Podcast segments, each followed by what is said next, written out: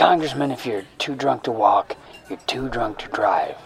Now I want you to give your car keys to my friend Guido here.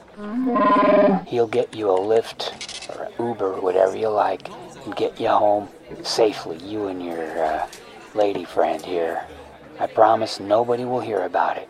You know how good promises are. My friends, welcome to Leo's Lounge.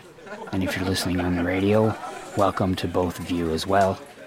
Scott the banker took a winter vacation in an isolated rural area too far up in northern Minnesota. After a few days of pure, relaxing peace and quiet, he started to get restless.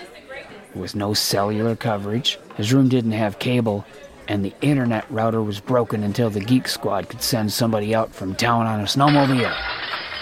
You got anything to do for fun and excitement around here? Scott asked one of the locals at the only tavern.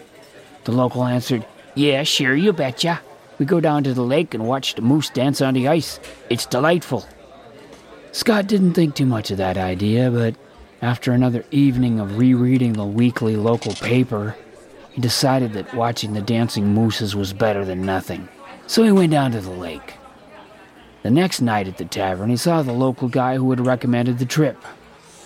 I went down to the lake last night to watch the moose dance on the ice, Scott said. It was the worst thing I ever saw. Those animals were so uncoordinated they could barely walk. They were falling all over themselves. I actually felt embarrassed for them. The local snorted and said, Well, of course they were.